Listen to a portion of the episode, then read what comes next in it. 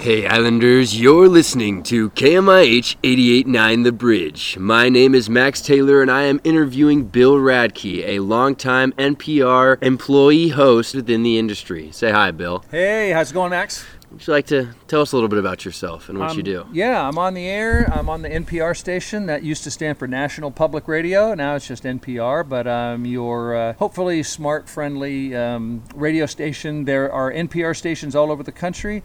I'm at the Seattle one, KUOW. Been there since I was in college uh, in the 80s. That's that's amazing, Yeah. and you definitely have a the job that I want to have, and I can get a few of those questions in on you at the very end of this. But Nice. um, I'm going to be asking you 12 questions before that, um, and just answer them to the best of your ability, and uh, yeah, we'll uh, hopefully give our audience uh, a little bit of insight into what you do. So, um, all right.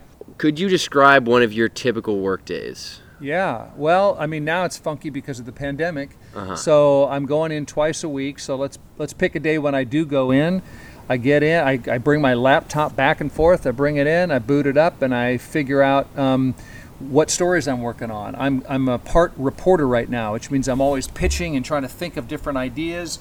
And I'm, I'm going to try to do some holiday stuff. I just did something about a study. Uh, U- University of Washington researchers doing a study about the brain and what it does while you're sleeping. So all kinds of stories. And then on Fridays, I host a show called Week in Review. So I'll come in and kind of figure out, okay, what are we going to talk about? What audio do we need? And start writing stuff. Yes.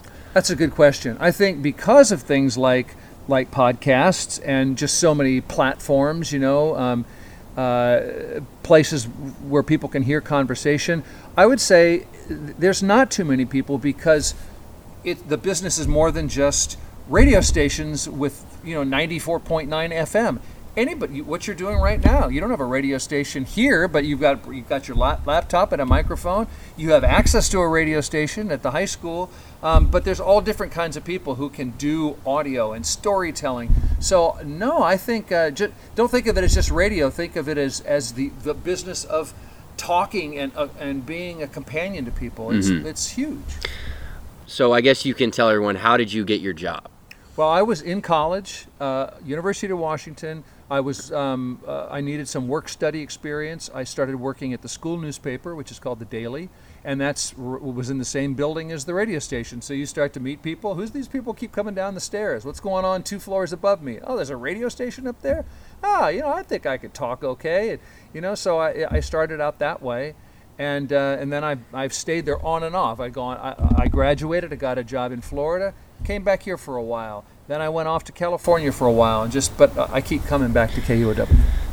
So I guess now we can move on to some like some skills and experience. So, like, what what qualifications would you would you seek in someone in a new hire? Obviously, like if you're gonna if you're gonna hire someone, you got to have some qualities, and a lot of people can get into the business. Um, but what are some things that you would look for that would really pop out at you and say, "This is somebody I want to work with and hire"? That's a good question. Well, there's kind of a pyramid of numbers that there are more pr- what we call producers and editors uh, than there and reporters than there are hosts.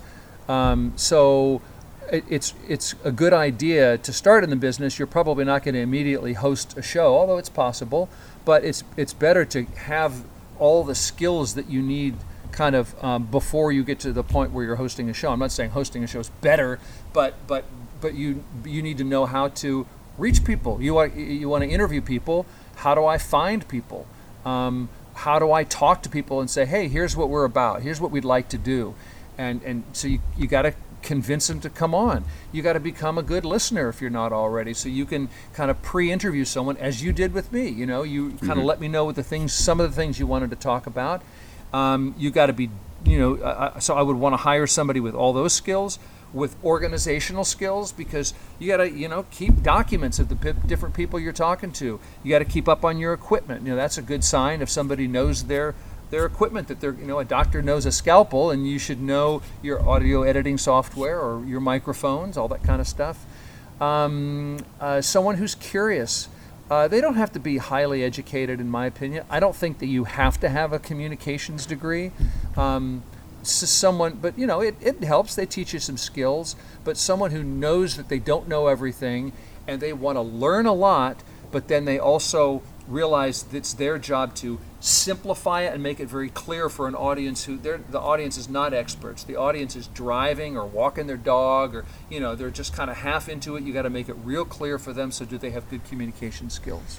How like how does your company like compare with the rest of um, I guess with the rest of the industry? Like how do you how do you how do you view like what you do in comparison to everyone else? Well, we're pretty stable compared to a lot of the industry because for one thing, we, we, we've been around a long time. We have the trust and, and, and, confidence of a lot of people. We have pledge drives where listeners pledge their own money to keep the station going. We have, you know, advertisers who they, I think they know that the, the kind of person that listens to us is often a, you know, a professional person. So uh, that's kind of a, a good market for them to go after. So there are a lot of reasons why we're doing better than some places where, because of the competition of the internet, it's hard to sell ads that they depend on at, at, at as much for as much money as they used to. We're less dependent on ads. So we're, we're a stable business. We're still relatively growing, which not all in the news media are. Um, we don't tend to pay a ton of money, but but these days, again, the money's kind of been leaking out of the more commercial side of things. So I think we're probably more in line than than what we used to be. Yeah, I don't know. What else do you want to know about how KUOW compares with the rest of the industry? Or did I tell? Is that enough? I mean, that was that was pretty much That's, enough. Okay, yeah, and you're it, like sometimes people like they get on air and they kind of don't realize that you're talking to an audience of 5 10 15 get up to 500 1000 maybe 10,000 people yeah and right. you you you sort you sort of realize or and some people don't that like you're you're a public figure and a lot you're sharing a lot of information and you're talking to a lot of different people and mm-hmm. you can you can I mean I I have a lot of um, people that I looked up to in the industry and I think that I mean I, I think it'd be really cool for somebody to come up to me and have that happen. yeah, it is cool. Yeah. Yeah. Um, so you kind of mentioned moving around a little bit. How how much like lifestyle changes do you think your work kind of would involve? So, like, do you have to frequently travel, or do you need to do late nights sometimes? You could stay local if you want to. I mean, you really can do it any way you want, especially again with technology, we've all been reminded of that in the pandemic. But uh, you know, my wife, she's in a corporate job. She travels a lot before pandemic, and eventually, hopefully, will again. But um, uh, but I pretty much just stay in Seattle. It's a it's a local job, so there's a lot of options. Awesome. Now, um, uh, I guess to, to bring it sort of into COVID, I'll ask you a question. Um, how did it, what was the biggest way it affected the industry? Wow. Um, I mean, just in my little micro level, we I was home uh, for a year and a half. I never stopped doing my daily show, but I was doing it from a spare bedroom. So um, that was just kind of a logistical challenge, and I couldn't work with my teammates face to face. You know, everybody talks about that, Zoom and all that kind of stuff.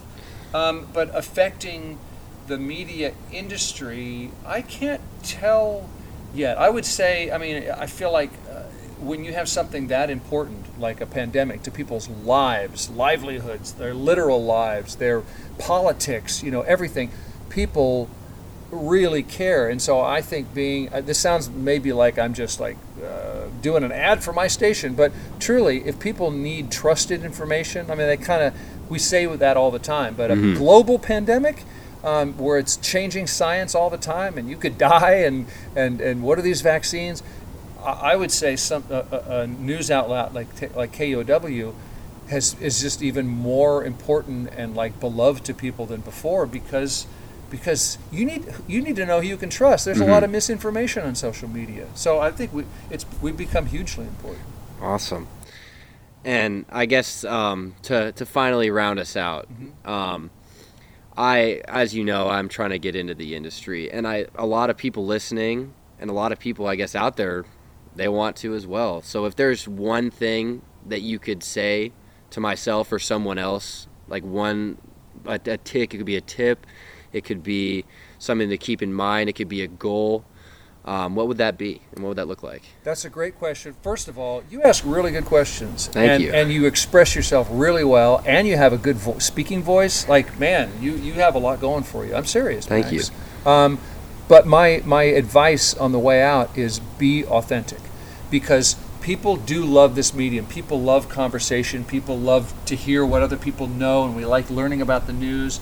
But if somebody comes off as phony, then Yeah. it's just not interesting. You just you just don't you just don't care, you know. And you can kind of pick it up. Not always, but you can kind of tell when someone's not being real with you. Mm-hmm. And and back in the day, there was more like a I'm Walter Cronkite. I am your news anchor. I'm Dan Rather, and it was a little bit more formal. Yeah. But these days, it's not really like that. It's much more democratic. Lots of people can talk into a mic, right, and do a podcast. So people really are looking for who's somebody that I can really connect with and is being real with me, is giving me a window, a true window into another way of looking at the world.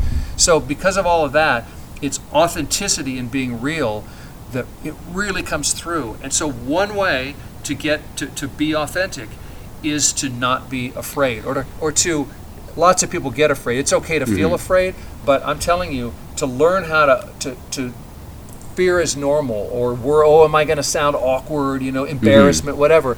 But but just notice that about yourself. Notice like, oh man, I'm really kind of feeling awkward here or anxious or whatever, and that's okay, but that's not the real deal. That's kind of a trip that's in my mind.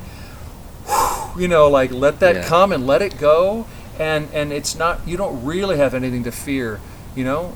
It's you're not going to get whatever fear you have about not doing it just right is probably way overblown. He mm-hmm. doesn't have to be perfect. You'll be more authentic if you're not trying to be something you're not. Mm-hmm. So that's my best advice. And that resonates with me a lot. You know, I authenticity is something that I think is really important, and you gotta you gotta be yourself. And a lot of people that I see that work at the station with me, like they they listen to me talk, and they're like, "Wow, how are you so confident? Your voice is so good." And it's, I mean, it didn't start this way. You know, like you your your best radio voice is the voice that you're most confident with, and when you're being yourself. You know, when people are scared, and when you have it thinking about it in your back, like the back of your mind, you're you're you're not going to be as confident with yourself and confidence is definitely key Yeah, yeah. you Um, start. You're sort yeah. of like half rehearsing while you're talking, and it's distracting, and you know, it's just. Yeah. You're right. Everything you're saying is true. so i guess I, that, that i feel like that's a great way to round it out um, just being yourself is really important and i'm i'm really glad that you and i share that that's a, a great a great characteristic to have Yeah. um, you guys have been listening to KMIH 88.9 The Bridge. Uh, thank you for listening, and let's go Islanders. Yes, Islanders.